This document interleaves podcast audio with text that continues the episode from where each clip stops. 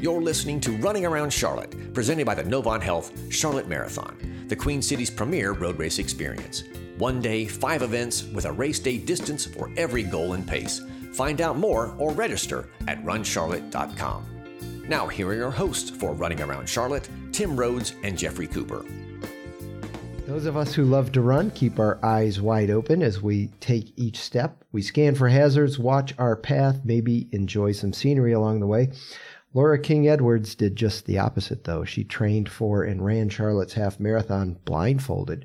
Five years later, she did it again, this time with the added stress of a new baby, a recently published book, and the loss of her little sister Taylor to Batten's disease, a rare disorder which started her on her blind journey uh, running five years before. The races, the book, and her sister's battle opened Laura's eyes to a new purpose to fight for recognition and research for those rare diseases that get so little money and attention. Welcome to the Running Around Charlotte podcast, Laura. Hey, thanks for having me. So, first, tell us about your sister Taylor and Batten's disease.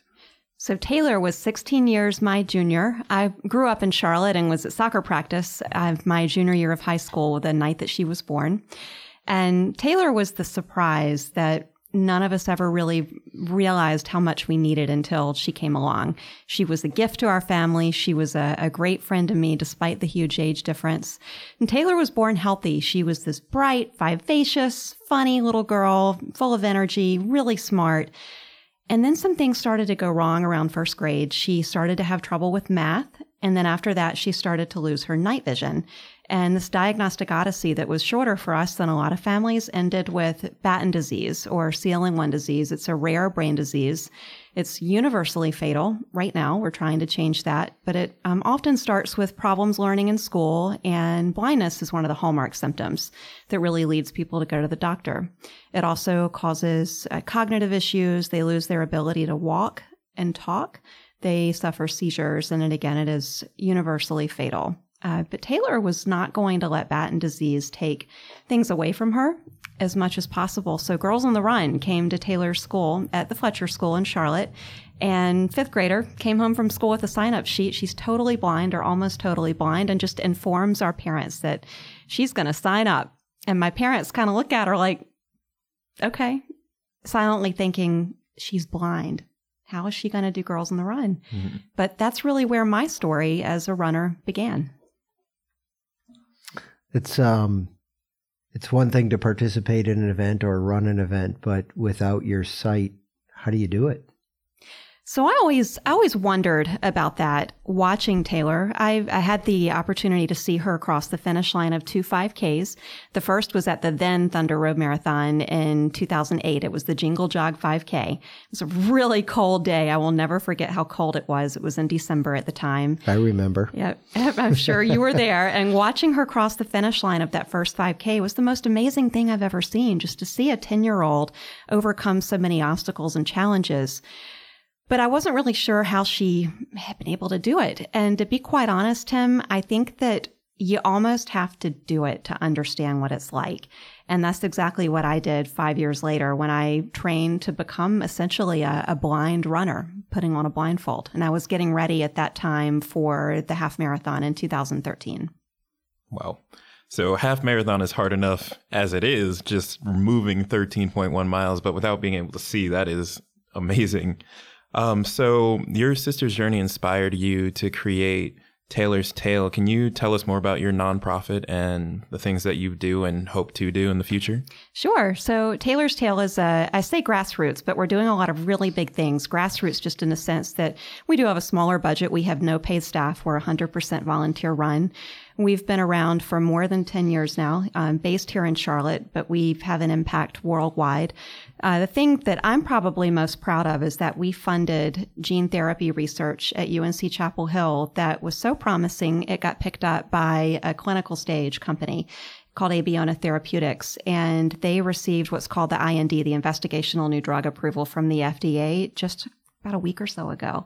And what that means is that in 2019, we are most likely going to clinical trial and we are treating children like Taylor with this amazing new gene therapy that could be potential treatment for many, many different diseases. So we're also really involved in rare disease advocacy. We have a law in North Carolina that was the first of its kind in the nation, and it's now known as Taylor's Law.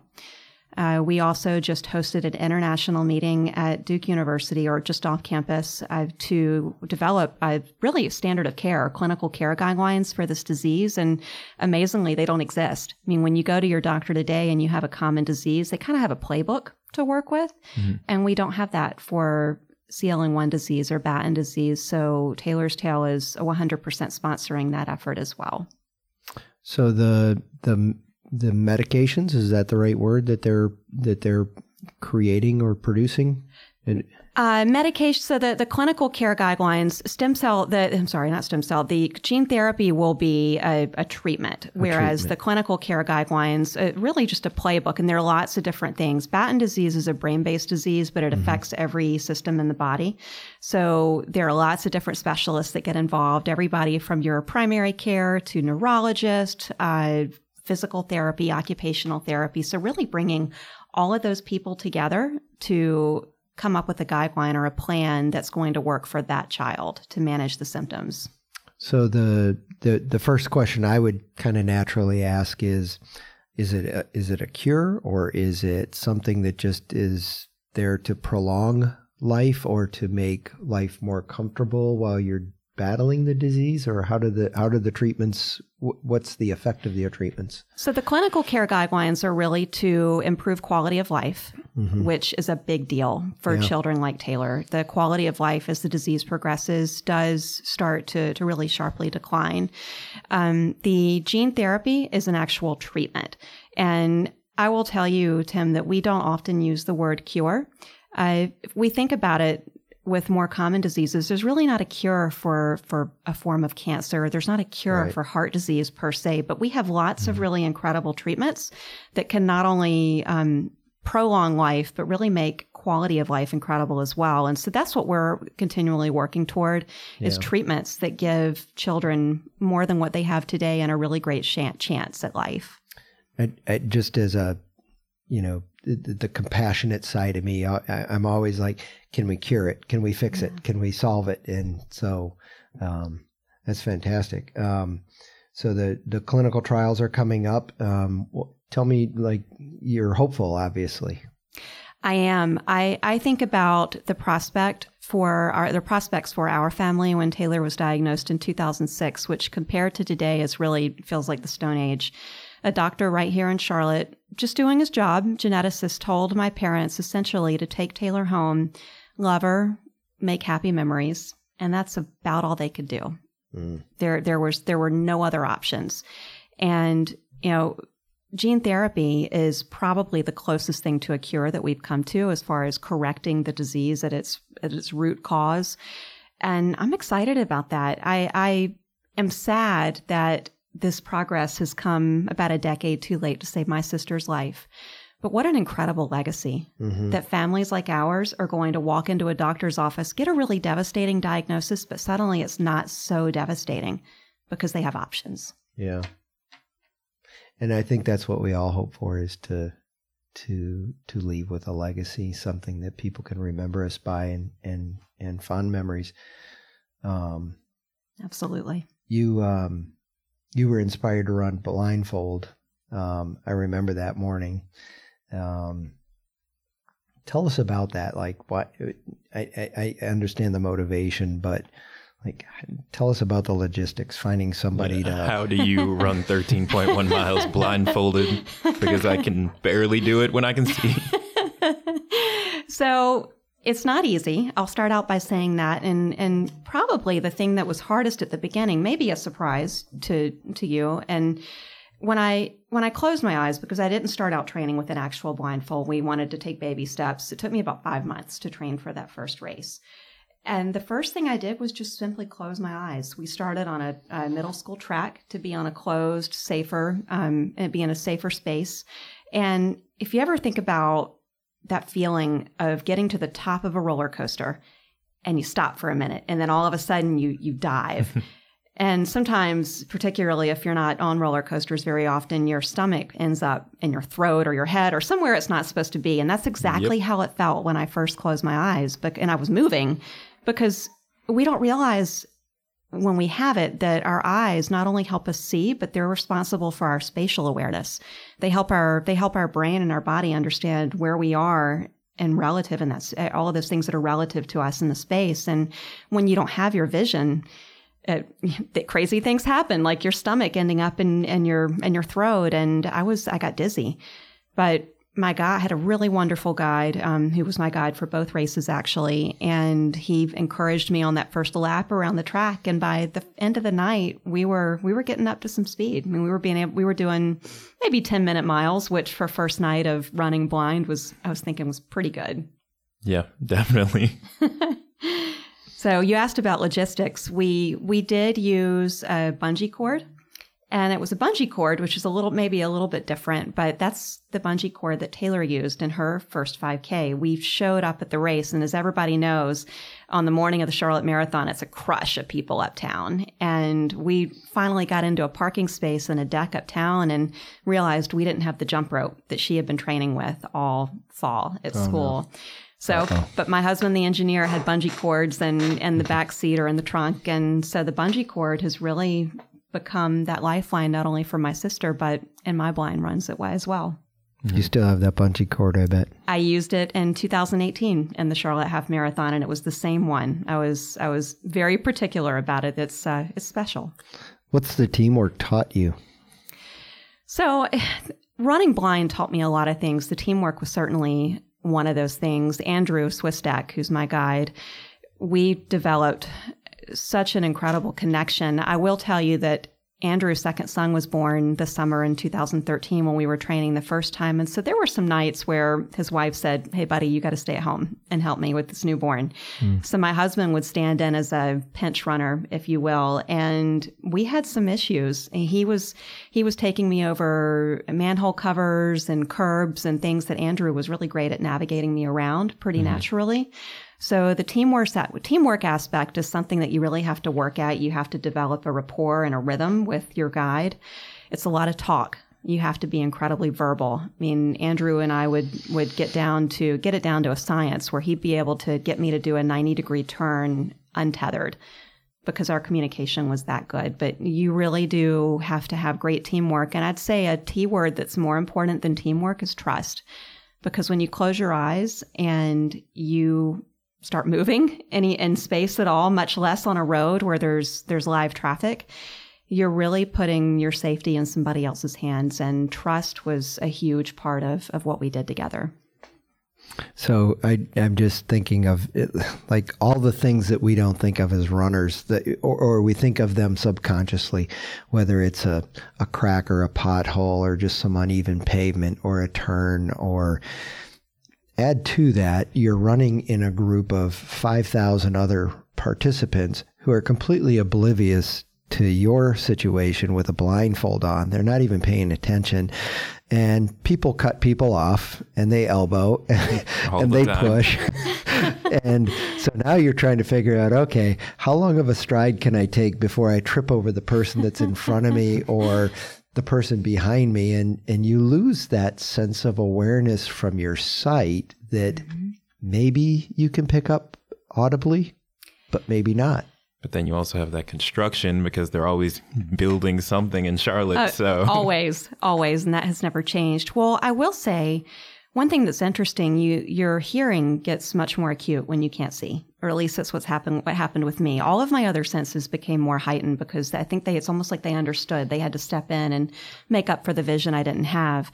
So probably the moment that was most surreal for me in the 2013 half marathon, with the exception of the finish line, was at about, I think it was about mile 10. I know the course has changed some since then, but it was down Queens Road West. Mm. And we were at that point in the race completely alone. We had taken a 30 minute early start for safety that year, and we had surpassed all of the the walkers very early in the race. It was really cool actually. We we led the led the race until about mile 11 or 12.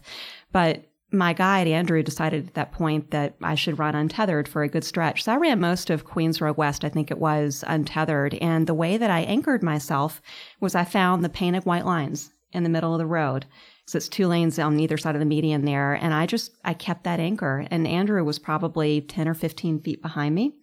And I, I did most of that stretch untethered, but you, you, you think probably you're thinking it's crazy. You, there's no way you can feel those painted white lines, you know, through your shoes, especially somebody like me who's wearing the the ultra cushioned Brooks Glycerins. There's lots of cushioning in those shoes, but um, it it was something that I found very early on as a blind runner. I mean, the the rain felt different on my skin. The those painted white lines felt different. The breeze feels different on your on your face, and and you learn to take in all of those sensory details to ground yourself in space and move forward. Mm-hmm.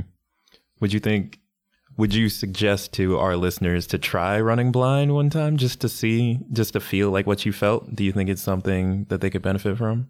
I would say start by trying to walk a couple of yards blind, mm-hmm. or even just close your eye. What I would actually start with is just closing your eyes, sit in a chair completely still, close your eyes, and just kind of clear your mind. Don't even think about anything. Just start to let your body take in those sensory details around you, and they'll pop up one by one. You know, how does the how does your body feel in the chair? How does the air feel in the room? What are the noises that start to come to mind that maybe you didn't hear? Before when when you had all of this visual noise. I would start with that. Um, then you could move to walking, and if you try to run, I would just say be really safe. Mm-hmm. Find a friend. Find a friend. you um, you have a book out called Run to the Light. It was released uh, the the week of the Novant Health Charlotte Marathon last year.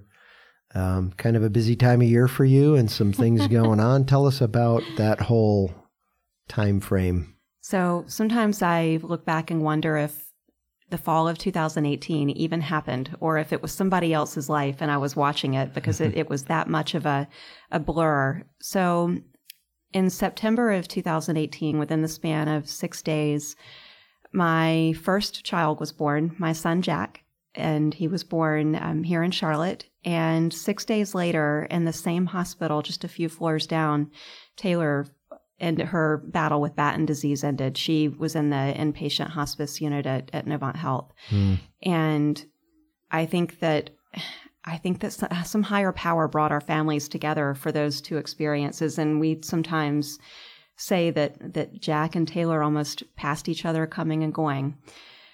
But after after losing my sister, which was of course a, an emotional and, and very difficult experience, mm-hmm had a lot of other things going on that that I had to put my mind to and say I was going to focus and make them happen. So not too long later, about five and a half weeks later, my my book Run to the Light was released.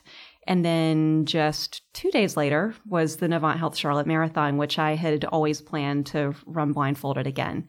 Of course, I decided to do that before I realized I was pregnant early in the year. And my personality was just that I was going to figure it out. So I actually went to my doctor for the first time in February of 18 and informed her that I was going to run a half marathon blindfolded six weeks postpartum, and she was just going to need to figure it out. Mm-hmm. she kind of looked at me like I was crazy and said, "Okay, we're going to figure it out." So it was a, it was it was a an incredibly busy, emotional time, but it's something I'll never forget, and I I would do it all over again. Uh, the book is something that was a, a long, the end of a long journey, the day that it came out. And nothing about book publishing is quick. The, the writing of the book was actually pretty fast. So not long after I crossed the finish line of the half marathon in 2013, I realized I needed to continue to do something with the story. That, that moment at the finish line at the end of the race was the most amazing, surreal thing I had ever experienced. And, and I had to keep it going. But I also felt like if I just repeated that experience over and over again, it wouldn't hold the same magic. So that's why in 2014, I started a quest to run a race in all 50 states for Taylor. Now there are a lot of there are 50 states clubs. There are a lot of people doing a 50 state quest, and so I realize it's not as original, maybe, as running blind. It's also not as as crazy or dangerous maybe a little bit more expensive. But for me, it was the natural next step in the journey to take her story outside of Charlotte within the running community and take it all over the country. And part of that physical geographic journey for me was realizing that I needed to write this book. So in a caffeinated, sleepless span of about 10 months, I, I wrote the book, Run to the Light. And I tell people it's a 240 page love letter to my little sister, but also to anybody else who has ever faced something difficult in their life. So Run to the Light is really a it's a universal story of love, hmm. loss, but also what it means to believe. And one of the first things I tell people is that whether or not you've heard of Batten disease, whether or not you're a runner, there's something in this book for you because all of us, whether or not you realize it right the second, go through something difficult, something where we're going to have to dig deep within ourselves and and find the strength and the motivation and the heart to go on.